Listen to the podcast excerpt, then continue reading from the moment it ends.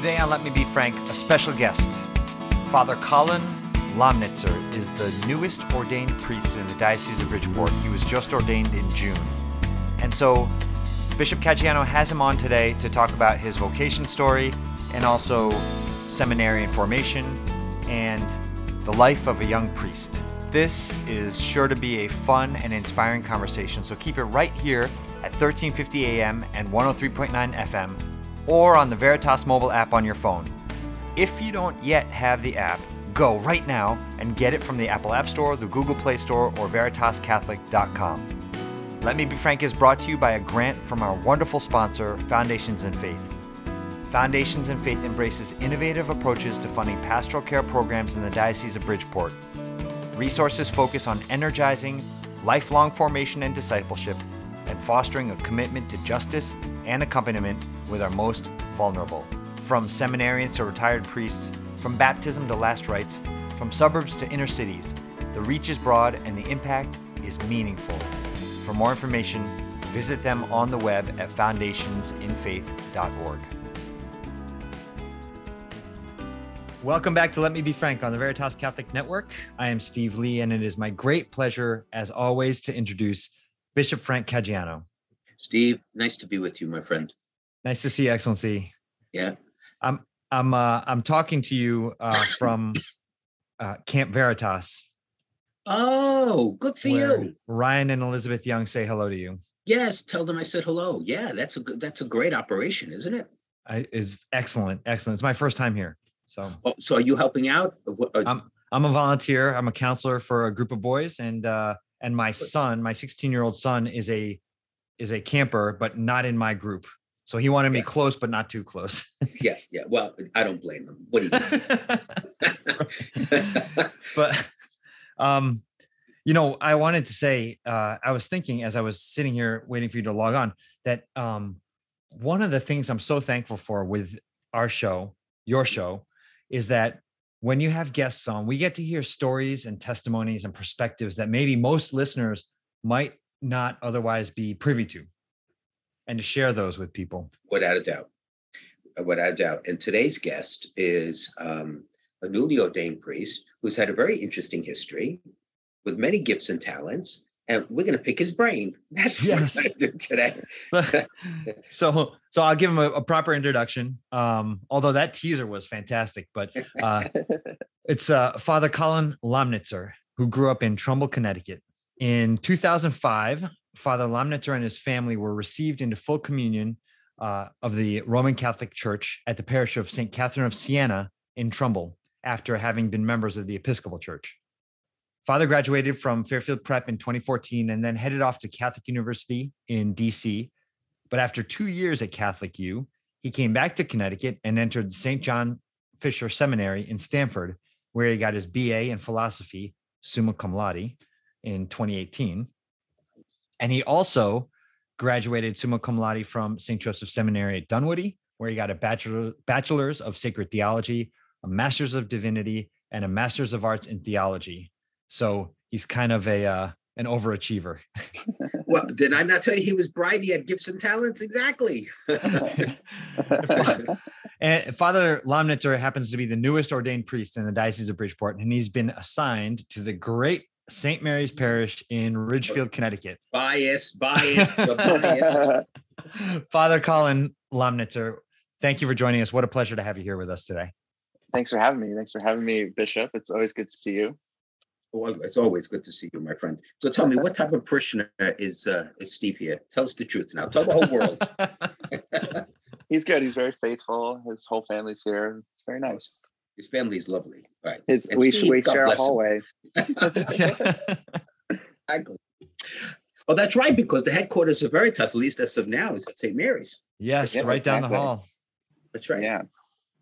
So now, Father, I always ask this question. I, I think you know this, but if not, um, you will now hear it. Everyone who comes on, everyone who comes on the podcast, is asked to tell that to tell us your vocation story. So, how did you get to be a priest of Jesus Christ besides Christ's grace and the Holy Ghost? How tell us what was the path, the journey? Yeah, well, there's like a lot of like mini stories and and uh, part of the We big love story. We Yeah. love stories here. Go. well a, a big moment was the uh, the conversion of of my family to the to the catholic church. I was eight at the time but the the episcopal church was sort of um, the foundation of my family. My mom was very faithful. We would she would teach sunday school. Me and my brothers we were the we were the choir and we were the servers. We did everything that we could um, at st paul's in fairfield. And then um, you know, family of, of four boys, including myself. Sundays became sports days, travel days. Uh, just, just uh, we were traveling all over New England for for soccer, and then my brother's playing football. So Sundays are are sacred for other reasons uh, in that kind of family. So we just stopped going to church, and um, it left a real gap in in our lives. As a young kid, it didn't really seemed to make much of a difference to me. I, I mean, I remember feeling kind of like Sundays were like weird, lazy days, but I remember, you know, I always liked going to church. Um, so that was never a, like a, a, a- like an excited thing, like we're going to stop going to church. But um, so my mom and dad were having these conversations um, that uh, I've I kind of just learned about in recent years of kind of like where to where to go, how to solve this issue, how can we go get the kids back to church? Because for my my mom, mostly, um, she wanted the church to be the foundation of our moral lives. Mhm. Uh, she wanted us to be good good men, good boys. So um, they started looking at other Protestant churches, and uh, in my father's words, um, they became a little left leaning in the sense of theo- theologically they were getting a little too involved into politics uh, that my parents didn't want us to hear about. Um, they didn't think it was appropriate for our age. They didn't think it was appropriate in church. They wanted to hear about Jesus Christ, uh, his and our relationship with him, and then you know kind of go from there. So my dad was a prep grad as well, 1980, and then from prep he finished college at Providence College. So he had a Jesuit high school education and a Dominican uh, college education. My favorite story from that is when he met a Dominican at Providence. One of the Dominicans said, "Oh, so the Jesuits taught you? Now we're going to teach you the right way." Whoa, disclaimer. Veritas does not hold all the opinions of our guests. no, I I have, I have a great I have lots of fun and love with the Jesuits, but I just that that was one Dominican's opinion.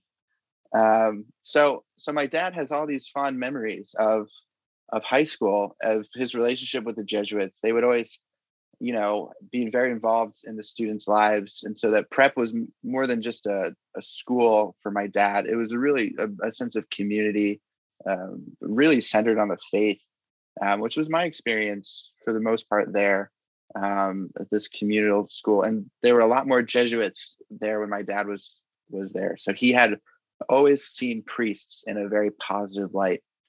And then my dad was, uh, who is a Protestant, was super involved in campus ministry. These priests, these Dominican friars, saw something in my dad, and like they were like, "You got to get uh, everyone to come to come to our mass and stuff." So my dad was had these great, really providential moments in his life where where priests were very influential and, and a good example.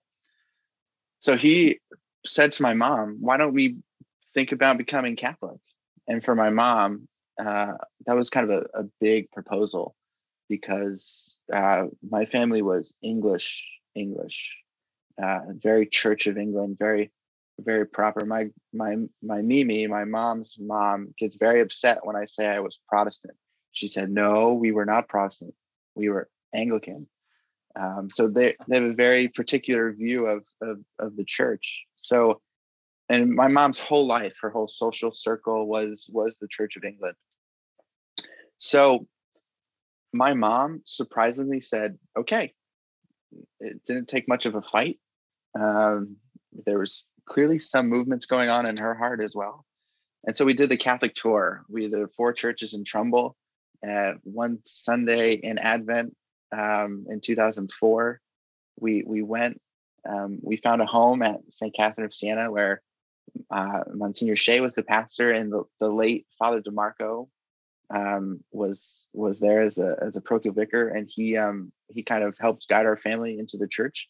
And so, this is a very long way of saying that. On the Easter Vigil in 2005, I was at the age where I could receive my first Holy Communion, and so I, I really believe that um, all my parents' hard work and conversion led to that moment which was really like a, a very vivid memory of, of me receiving communion at the Easter Vigil and this, you know, beautiful long liturgy um, that kind of, I think, laid the foundation for um, my understanding of what the priest is, uh, what the Eucharist is, its importance in our lives. Because really, that was the biggest difference between becoming uh, an Episcopal from going to Episcopalian to, to Catholic was we have the real presence. We believe that Jesus Christ is truly present in the Eucharist. A truth that kind of took me a, a little longer to to accept. And so that's kind of where I say there's kind of a pause in my faith life from middle school uh, until probably about my freshman or sophomore year of high school because that we were kind of just i wouldn't say going through the motions but you know the routine of of church. We would serve mass. Um monsignor shea hired me. My first job was working the parish grounds at st catherine. So i was always involved around the church but for me it was nothing else rather than just like this is where i this is where i go. Um, this is what we do.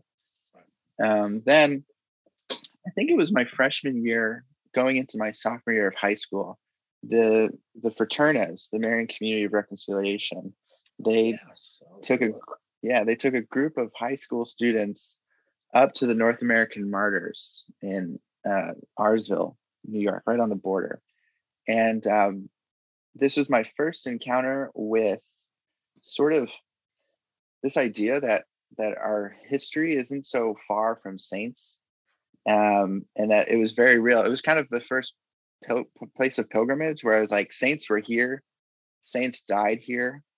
Um, so I remember we were standing on the hill where Isaac Jogues and his companions, their ship would have come in, and that it was the hill that they would have walked up while they were being beaten.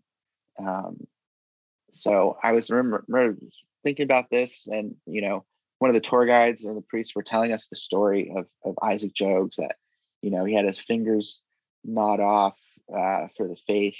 Um, they sent him back to France, and then he wouldn't leave his room until they asked until he was sent back to America, even though he would know that he was going to die. Um, but he wanted to do that because he wanted to bring the faith. He wanted to minister and be with with these people and share with them the good news. So I remember thinking, uh, either either Isaac Jogues is an absolute psychopath and like is crazy or like that, that doesn't make any sense. Or this has to be real. It was kind of you know just a little bit of a wager. And i was like i don't i don't know what i believe. I don't know what to think. And then we had um, a moment of adoration where right before mass it was a period uh, of adoration and confessions were were offered and so i remember looking at the monstrance and, and thinking like and just like asking like are you really jesus? Like are you god? Like how is that possible? And then for somehow i, I found myself uh, in the sacrament of confession. And i you know wasn't a really big fan of confession at the time telling a stranger all all that i was changed, doing wrong. no thought yes. times have changed. For sure. Now i'm a big fan. Um and so uh and I, I was just like well this seems to be a place where I either give it all or I give nothing. And so I, I, you know, I let it all out. I, everything that was on my mind, I confessed. Um, and I, I remember, I, you know, I'm Bishop, you know me, I'm not really a touchy feely kind of person, but I had this overwhelming sense of God's presence mm-hmm. uh, in the sacrament of confession. And then I remember going back at, out into the church where with the church that the martyrs had built, looking at the monstrance and saying, "Okay, you, you are Jesus. You are God. You have to be." Um, and then that was kind of a moment where uh, it all kind of started falling into place. You know, vocation director seems to have a, a sixth sense for these kinds of things, these movements in a in a teenager's mind. So um, I think Father Canali and Father Sam Kachuba were a part of the vocations team, you know, involved in that. So I began to meet meet them and talk them, and this idea of um, discerning a, a priestly vocation came from the fact that they were talking to my older brother Tyler, who kind of also introduced the idea to me and saying like, you know, we are all obligated to discern whether or not we are called to be priests. Um, and so it was my brother's first example, um, and which got me connected with these priests. That got me even thinking about the idea, because um, it was always like, that's really cool for that person. Like I had started to meet some seminarians. It's like these guys are are fun. That's where I met um, my good friend Father Eric Silva when he was in seminary. Um, so it was just like, this is so good for them. That's great. For them. it was still for them. for them. yeah, it was still like uh, I don't, I don't know, I don't see it. And then, um, you know, I, I, but it got to a point where at the end of high school, I had actually had an application in to the seminary. And I remember the day before deposits were due, I did what any normal teenager would do uh, the day before a big decision. I went to the seminary and prayed a holy hour with the seminarians, and yeah, and then uh, and then what happened? And then I went to Father Sam's office and told him I'm not coming. I'm not going to seminary. Uh, you are in a long line of people who do that. no, but and I and you know the one thing that I appreciated about Father Sam at the time is he was genuinely interested in in why how I had come to that decision. I mean, he was very his only concern was that it was a, a proper discernment and that I wasn't like I just I just want to do this. And I told him the reason is I had felt like it had become an expectation of me that I wasn't doing it because it was something that I truly desired, but it's because it's what my friends and family think is the logical next step. And I didn't want to enter into something that I wasn't fully committed to fully uh, in for. Um, and then so uh, I that's when I made the decision to go to Catholic University. I think it was important for me to kind of get out of uh, the diocese, out of kind of away from my family, kind of just to kind of create my own path. You know, not the vision of or path of self discovery, but just a a sense of can I be out in the world on my own and just right. take on some responsibility. Um, so then, of course, a, a, a tale as old as time. I guess I I met a girl in college, and I was like, seminary. That's never happening. Uh, we we dated almost my entire freshman year, and the uh, the beauty of that relationship really was that um, you know there's no better person to point out all your flaws than than than a woman who's very close to you in, in all honesty and all love and all charity. And so um, that relationship helped me grow a lot. It helped me re- renew my appreciation for family life and married life.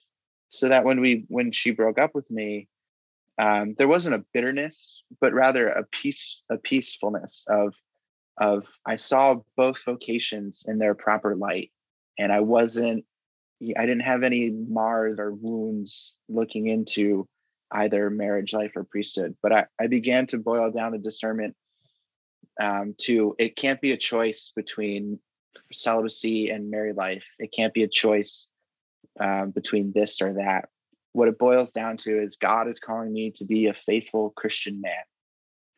And if I don't have that down, then it doesn't matter what kind of father he's calling me to be because I'm just going to be a chump.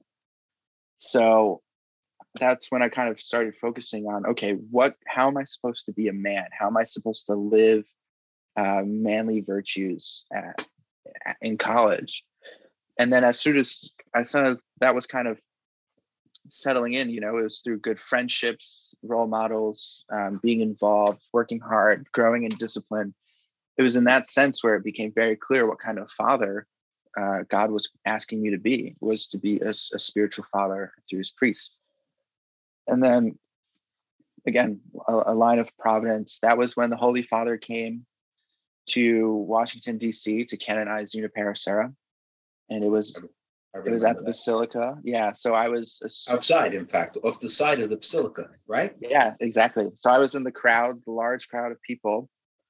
And I remember uh, very few things about that day, but in the Holy Father's homily, he quoted uh, sort of a motto, a mantra of Junipero Serra, which was, you know, siempre adelante, always forward, always forward.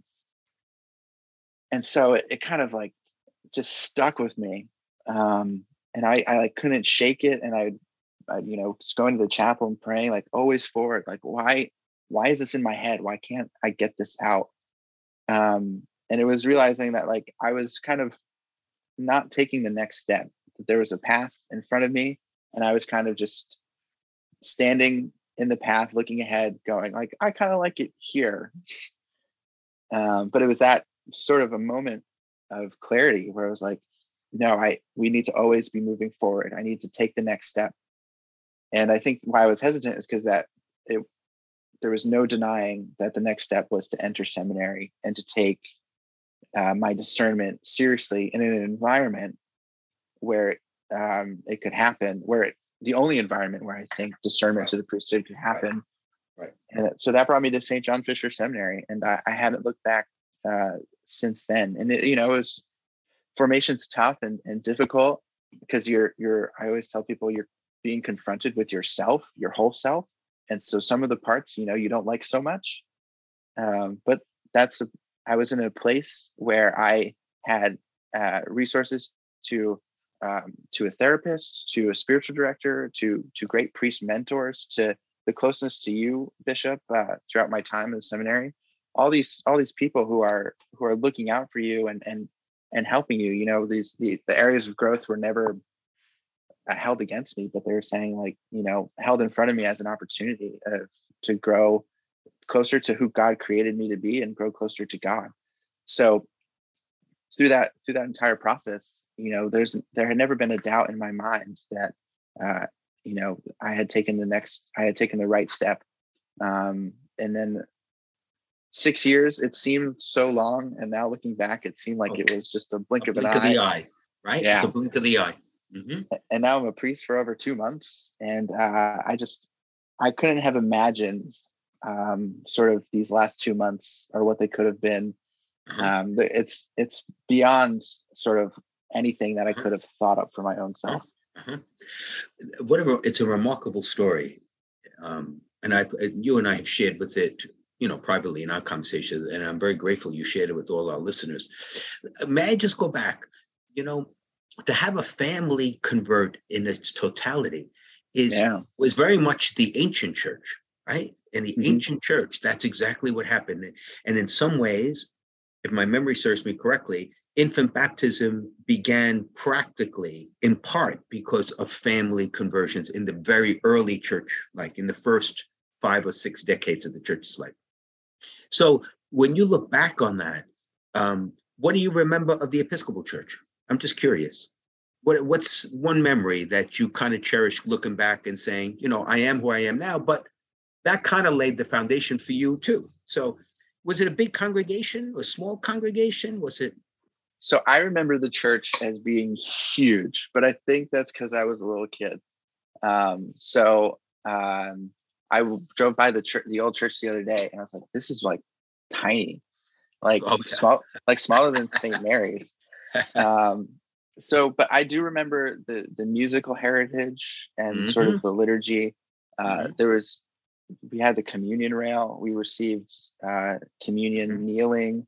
Um, singing in the choir was big though. The music and the and the liturgy that was, I think, probably foundational. And just like yeah, so one of my friends went to a, an, an Anglican service uh, for evensong, their evening evening prayer for sung vespers, and he came back and said, he goes, I understand you now because I guess I have those tendencies towards that kind of those that style of music yeah, and which is beautiful yeah, the high church liturgy. Yeah. Yeah.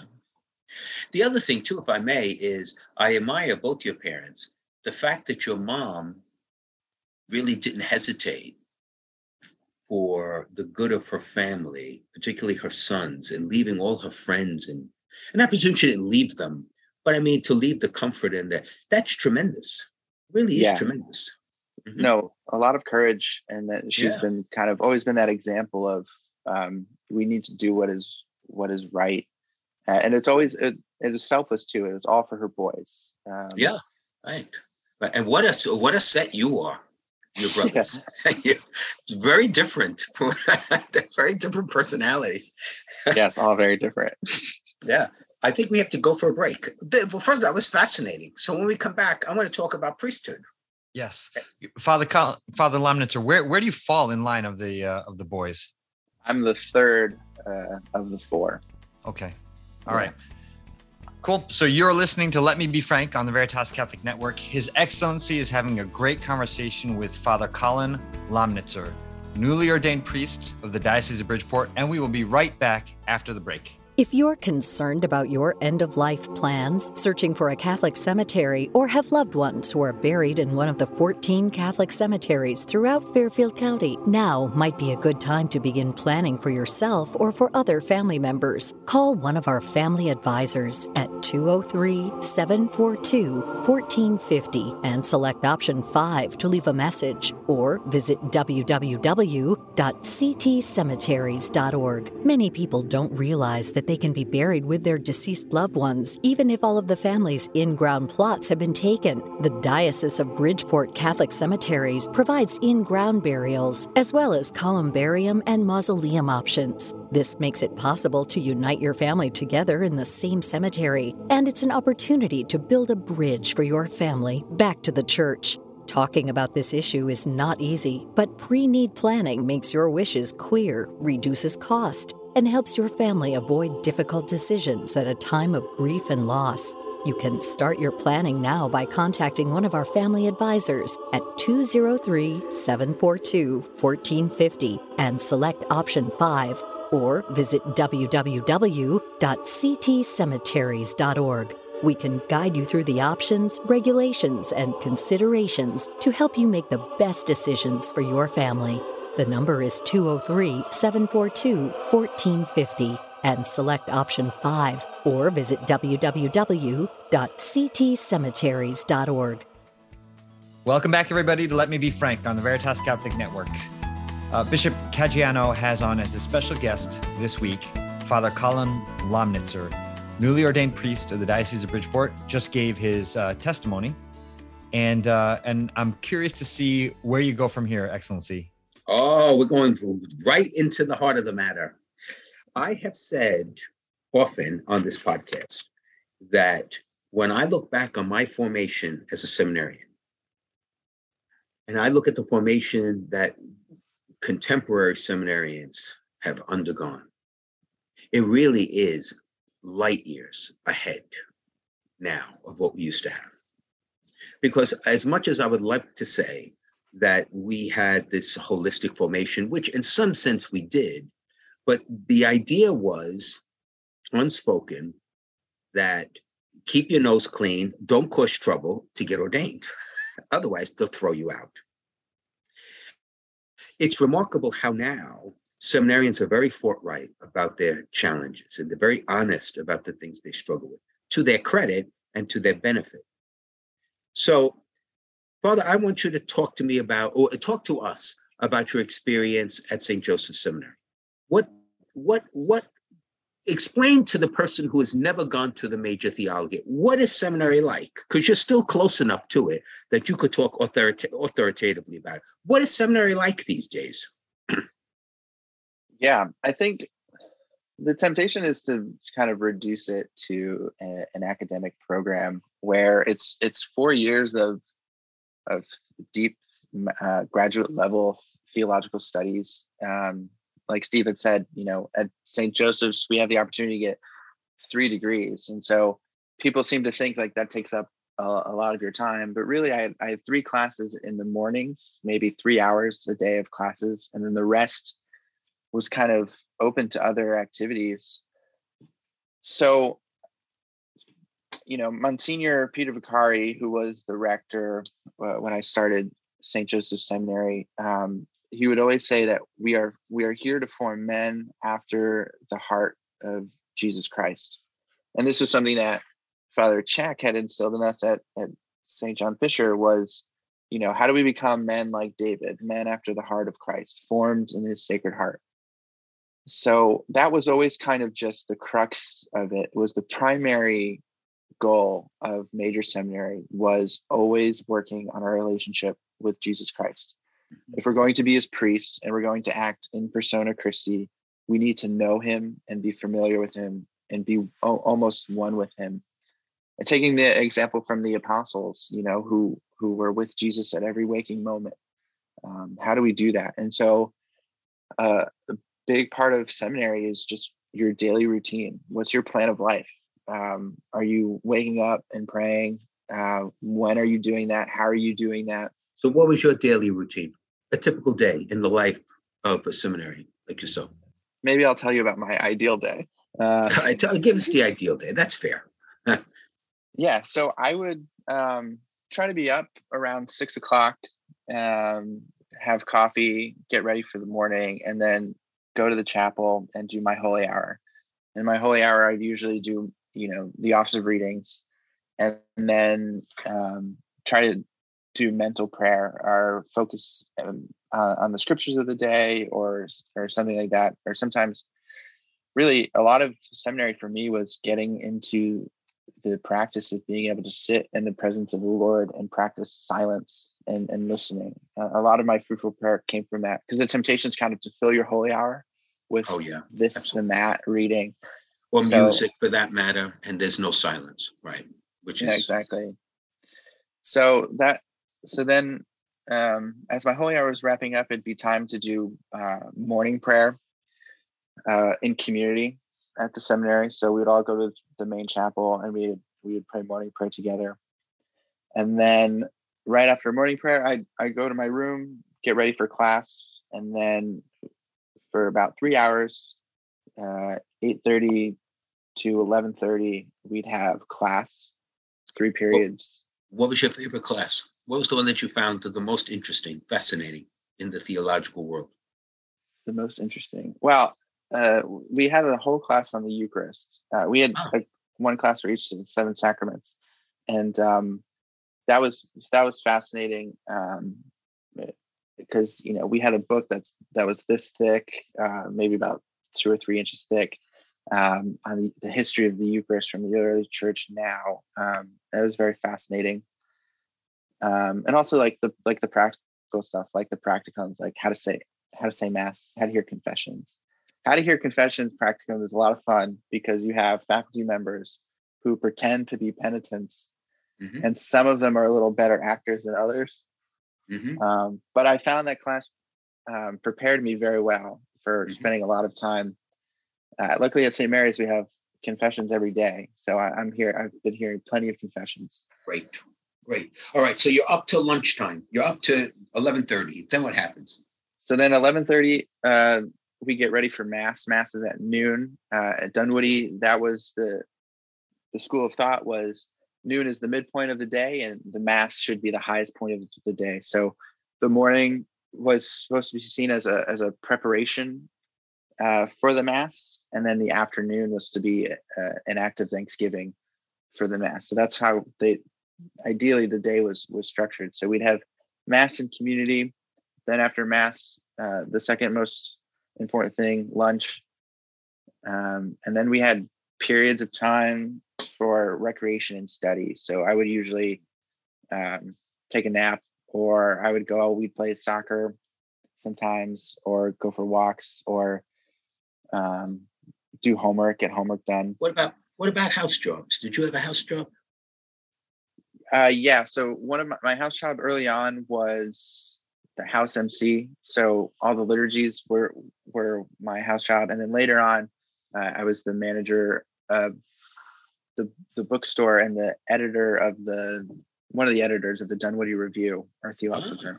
So yeah, that that would be a time where I would do work on that stuff. Uh, some of the guys had Schola was their house job, so they would have rehearsal once a week for a Uh-huh. long time. Those guys worked hard. So then, um, yeah so from from mass until evening prayer which was at 545 um, it was kind of up to your up to yourself uh, how would how would you manage your time at 545 we go back to the chapel for vespers in community and then six o'clock uh, dinner every tuesday we would have conferences um, and it would be either the rector's conference one week um, then we would have advising groups. So each seminarian has a priest that he meets with at least once a month to sort of keep tabs on things and, and to yep. right. formation goals, discuss that. So um, we would meet, everyone who had that priest as an advisor would meet in groups and we would talk about um, our experience in our apostolates, uh, our experiences in uh, in the seminary or out in the parish, and kind of sh- right. have a almost a sharing of graces or a sharing of experience. Right. Um, and that was intergrades. So there'd be first theologians with fourth theologians, deacons with with the younger guys. So it was a very good thing to kind of keep keep uh, in touch with guys and and to almost it was a formal setting for advice giving, um, which happened a lot informally, but it was a good place for it kind of to right. come up. Right. And then we'd have class meetings as well. So like once a month, we'd have all of fourth theology. We would get together and we'd have mm-hmm. a, a, conference on on a particular thing that would was mm-hmm. pertinent to fourth theology. Right, right. How many men were in your class?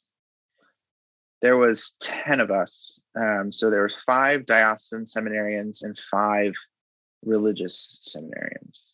So the seminary at St. Joseph has both religious and what we call secular priests or diocesan priests working, studying side by side. That's interesting. Yeah, it's a lot of fun. It's um, it's it's it's edifying, and we all have very different experiences. So, like Benedict Groeschel's order, the CFRs oh, are yeah. there, and they're they're uh, they're a whole nother level of of man, uh, a guy. They're they're all usually Midwestern. They're rough and tough. They've been in formation for eight plus years, years, already. Hundred years. They're all they're all bald with long beards, um, and they're they're just their zeal and their energy is almost unmatchable. Um, they have great love for for the Lord and first church, and so to study with them is a real privilege because a lot of the times those are guys who are like asking questions, and you're like, I never that never would have even crossed my mind. Um, mm-hmm. Mm-hmm. And then and then to see their piety because they've they've sort of mastered their they're contemplative actives. So they're kind of like monks out in the world, um, which is a good example for us as diocesan priests, I think. Um, so their their example of piety and prayer was very edifying and um, kind of held the bar high for us because mm-hmm. mm-hmm. Um, our vocations aren't entirely uh, different. You know, they were called to serve sort of different people in different parts of lives, but the idea right. of to, to bring Christ to each person that we encounter is, right. is, is very similar. Yeah, exactly. Uh, well, thank you for sharing that. I have another question then. and I'm going to go back to my time in seminary, you know, in prehistoric era. And when I was going through the seminary, I had a very distinct understanding, presumption, right, of what priesthood was going to be like. And when I went into the parish, it threw me for a loop a little bit because it wasn't exactly what I thought it was going to be. And that doesn't mean that it was bad. It just it was different. Mm-hmm. And for example, when we prayed, like you in the seminary prayed the office in common to make the transition when I was a diocesan, when I was newly ordained priest, to pray most of the office alone. It took a while to make the shift, right? Because it, it's it's a beautiful experience to do it in common. And so those are sort of things. It was just so now you're a priest two months, doing a great job by all accounts. So what surprised you in these last two months now that you're a priest? yeah, people have been asking me that. What's what surprised me? Um, and I it's been a it's been a tough thing to answer. I think one of the I mean, I knew it was going to happen. Um, the beautiful thing about seminary is that I can go down the hall, knock on my friend's door, and like hang out with him for the night. I'd be like, "Hey, what are you doing?" And I knew I was not going to have that because um, all my classmates were from New York, the New York Diocese or Rockville Centre, um, so they weren't going to be terribly close. Um, so so I kind of knew, you know, I, I'm I'm blessed to be in a place where we have three priests uh, in the rectory, and uh, I know that's not the norm. But and we've made efforts, you know. So Monday, yesterday, we um, we uh, prayed morning prayer together and went out and got breakfast because uh, that's sort of what works best with all of our schedules. Um, and so we've we've we've put it in the calendar. Mondays, 8 a.m. This is what we do.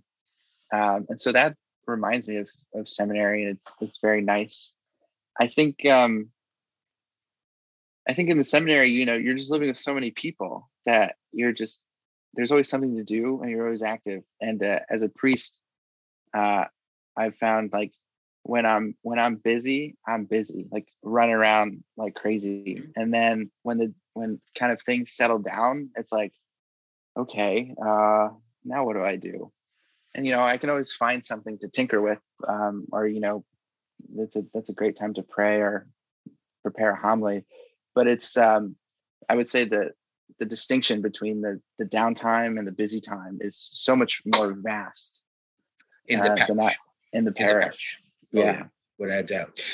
Uh, uh, when I heard my very first confession, for real, I was petrified, terrified, absolutely terrified. And I was in what I used to call the box, so at the little sliding door in my first parish. Yeah. And I knew I somebody came in, and I said, "Lord, please let it be easy, please." Let it be easy." and I slid the door open, and the rest was history. So, you say you hear a lot of confessions. Did you have any apprehension when when it was real, like it was real, the real thing versus the practical? my uh my first few confessions um you know because up until that point the only confession that you've really heard is your own Uh-huh. Right. So- well said. Mhm. so i was like i don't i'm gonna find out if i've been going to confession wrong um so like the the, the amount of very different intros that that people have have said or uh, the different active contritions it's like it's made me think about how i go to confession but i remember the first few confessions i was sitting there and i was just thinking like oh my gosh this person is really telling me this Exactly. Right. This Like, is real. This is this the is- real deal. this is real like there's a level of trust uh there that i was like i haven't earned and i don't deserve this um and that was a real moment that was you know other than celebrating the mass hearing confessions is like a place where it's like i am not father Lomnitzer. uh jesus christ and the holy spirit have taken over and it is only through them and with them that uh I can, I remember when I, you know, absolve people, I'm just like, I don't know how this is happening, but thanks be to God Yeah, that it does happen. that you Yeah. are forgiven. It's humbling. It's very humbling It really to is. think that a frail, sinful person can be the vehicle of the liberation and forgiveness that God gives. Right? It's Yeah. amazing. It really is an amazing thing. How about celebrate? Your first mass, I understand, was quite the celebration. Is this true? Oh, you heard about that? I, I- I've even seen pictures. I've even seen pictures. Tell us about it. It was beautiful. It was uh, on the solemnity of Pentecost. Um, so we had, uh, you know, my home pastor, Father Marcello at St. Catherine's, is, is is very good to me, and he has deep care and love for the liturgy, and that's part of also why I think I've I've been formed in that. Um, so we it was beautiful. We had um, maybe 15 or so high school and college aged male servers you know all in cassock surplice. They they loved it. We had beautiful music. It was uh the mass setting was mozart's sparrow mass. Um and then um yeah it was just a really really beautiful mass. We we sung as much as we could. Um i had i had told father marcello the guiding principle i wanted was not to be a, a celebration of father Lomnitzer is is a new priest but i wanted to be a celebration of thanks be to God, Jesus Christ is alive. He's risen. He is still present in his church, Mhm. and the church is very much alive. So uh, that's kind of what I wanted to express um, through the liturgy. So you did not preach your first mass. Father Marcello preached. Is that correct? Father Marcelo preached, yeah, and he um he did a fantastic job. He talked, you know, a little bit about my vocation story from, and you know, he knows me very well. He's known my family for a very long time, uh, and he also preached on, uh, you know, Junipero always forward, and and the, you know, like as as you preached at your ordination homily, he brought in John Henry Newman. Yes. Yes. Um, so it was a beautiful moment that we we both wanted to take advantage of uh, to promote vocations and to emphasize the real presence. yeah. Good. Excellent. Excellent. Excellency, can I say Yes, of course you may. a, a couple weeks ago when we were talking about uh, Desiderio Desideravi and um, uh, the way some priests almost like present the mass like it's their show. And just watching, uh, uh, being there when uh, Father Lomnitzer offers mass, it is he, you sit there and you can really see that this priest is just praying, just deep in prayer. It is awesome to be there for that. Thank you for that compliment. Well, I, I, it does not surprise me. And I think it's true for Father, it's true for the, the deacons that we, that I ordained, who will be priests next year. Um, it- it's, it's, we, are blessed with young men of tremendous caliber. And quite frankly, as I've said before, while I would want many priests, I want holy priests. The number is not as important as the depth of life and, and spiritual understanding and transparency of grace. Because God really does everything, just like you said. Mhm. Right? God does everything in the end, not us. We're just instruments, right? And we're all frail. My goodness gracious.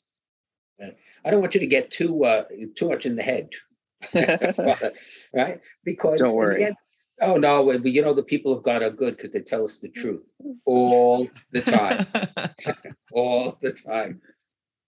So, so now, in these two months now, it's summertime, so things are kind of little quiet. No, I guess even at St. Mary's, people are on vacation. People. So, what are you busying yourself with these days? Yeah, I've been going um, on a lot of sick calls. I, most of my meetings have kind of been spontaneous. Um, so um, a lot of people have been asking for the anointing of the sick. I've been getting to know a lot of the nursing homes and hospitals in the area.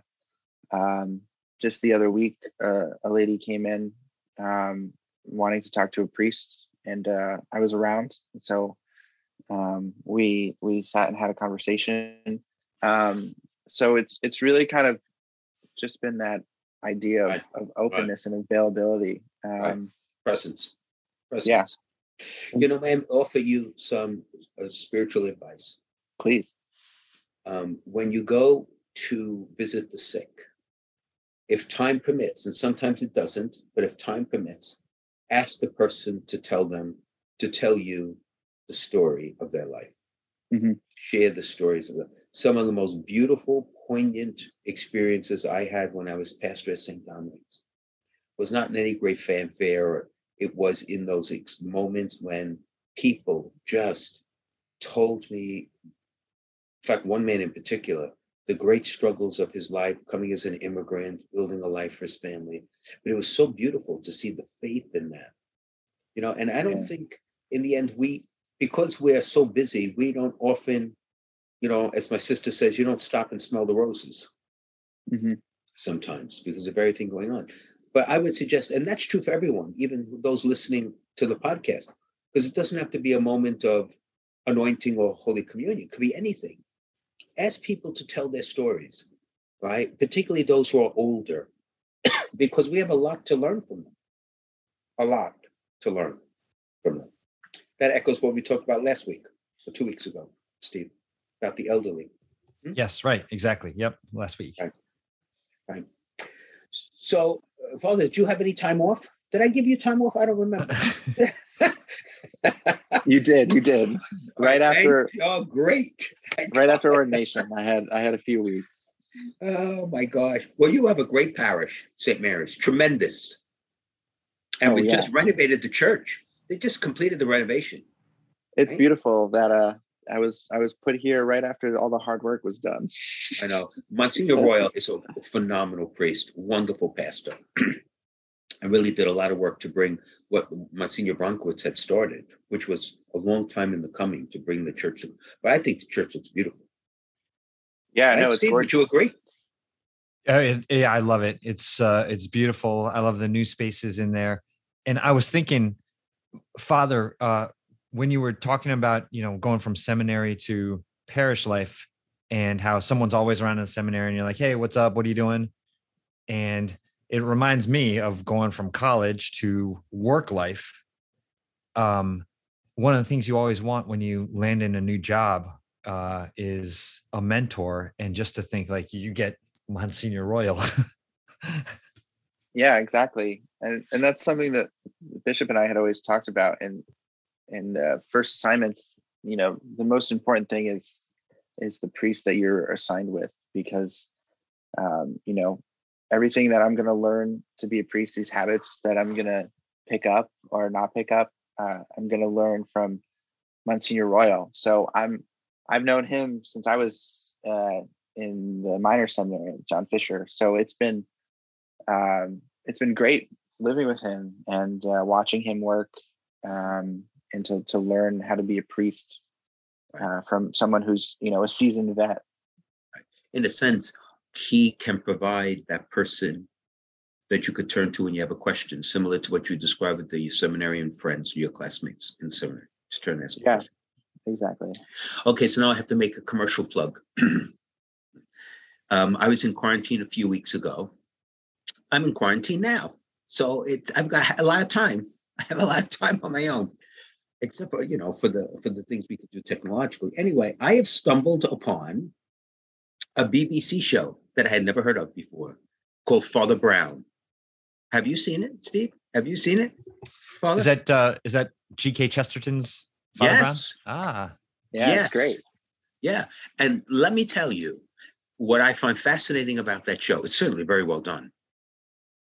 But a lot of what we, we spoke about echoes in the show for a secular audience Yeah. because he constantly speaks about redemption and the opportunity to seek God's forgiveness and mercy. And he speaks about God's presence in the in the church, you know, and and particularly in the Eucharist. And I thought to myself, it's for that sort of catechesis to occur in secular television in this day and age is remarkable. Oh, it yeah. really is remarkable. But it is all about presence in the end, which is exactly what you were talking about.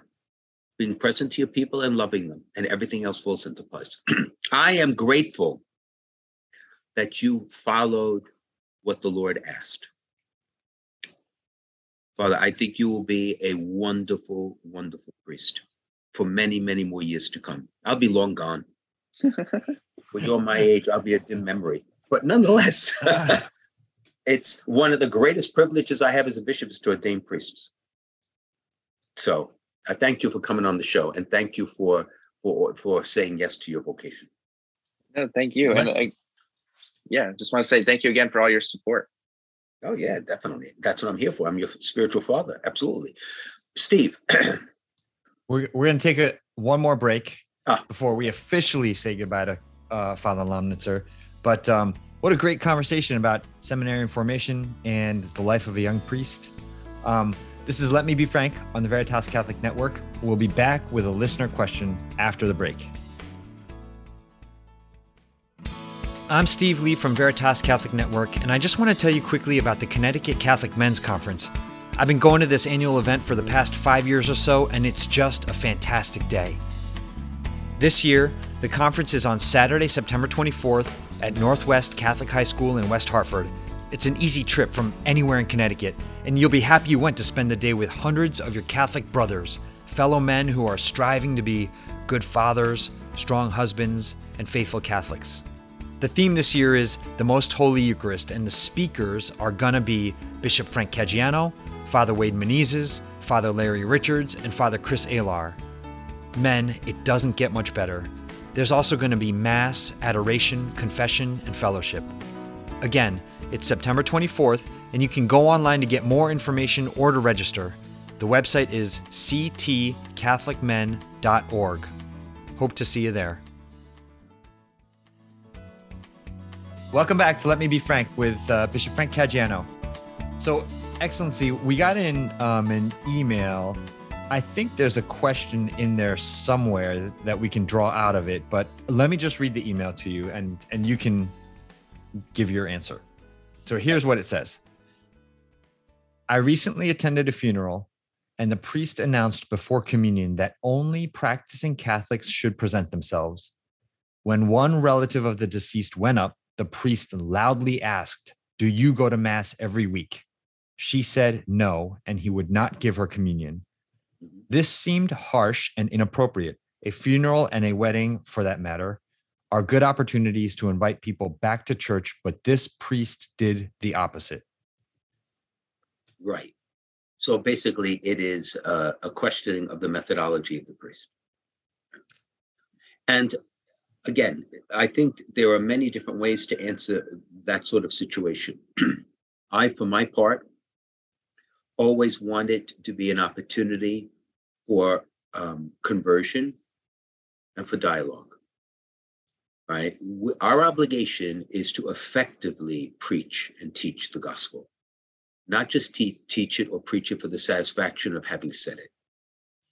So, at the risk of being judgmental, I think the priest, while his heart was in the right place, was not thinking through embarrassing someone in public, how that would make that person receptive to what he would want to say to the person about the need to go to Mass every Sunday. In other words, to quote my mother, he cut his nose to spite his face. Hmm. And so I, I would never do something like that personally after Mass, if the occasion arises to speak to the person. But the truth of the matter is, I'm a priest 35 years. I've never asked anybody on a communion line, did you go to Mass on Sunday? But that's not the point of the communion line. I mean, right? Yeah. So, yeah, to publicly embarrass somebody makes no sense. It's actually unjust, in my in my, in my opinion. That that anyway. So you get my point. I think the priest uh, um, did the opposite of what perhaps his heart wanted to do. Yeah. Never do it again. If you're one of my priests, don't do it again. if you have a question for Bishop Frank, send it in to us on social media or you can email questions at veritascatholic.com. Bishop Frank Caggiano is on Facebook, Instagram, and Twitter. So is Veritas Catholic Network. And we would like to thank our wonderful sponsor, Foundations in Faith. It's a grant from the Ter- St. Therese Fund for Evangelization that makes it possible for us to bring Let Me Be Frank to you. Foundations in Faith is committed to supporting and transforming pastoral ministries in the Diocese of Bridgeport. And you can learn more about their outstanding work at foundationsinfaith.org. And Father Colin Lomnitzer, thank you so much for joining us today. Thanks for having me, Steve. Thanks for having me, uh, Bishop. Always good to talk with you. Oh, yeah, absolutely. And I'm going to ask you to do the blessing today. Oh, sure. How does that work? Or just offer whatever blessing you like. sure. In the name of the Father, and of the Son, and of the Holy Spirit. Amen. Amen. Heavenly Father, you sent your only begotten Son into this world to take on flesh and to be with us and to save us from our sins. He willingly gave himself up for us on the cross leaving with us the gift of his mercy, the gift of his blood, and the gift of his body present in the Eucharist, so that we may have a relationship with him here on earth, so that we may be united with him forever in eternity. We ask you that this truth, this beauty, and this good of your love for us may be expressed in every action of our lives. And we pray today, on Tuesday, the intercession of Blessed Saint Teresa Benedicta of the Cross, that we may be a witness to truth and to love in this world, love that was exemplified by your Son on the cross. And we ask this through all things through Christ our Lord. Amen. Amen. Amen. In the name of the Father, Son, and the Holy Spirit. Amen. Father, you stay well. Keep up the good work. Steve, I'll see you next week. Thanks, Excellency. You too. Ciao. See you down the hall, Father.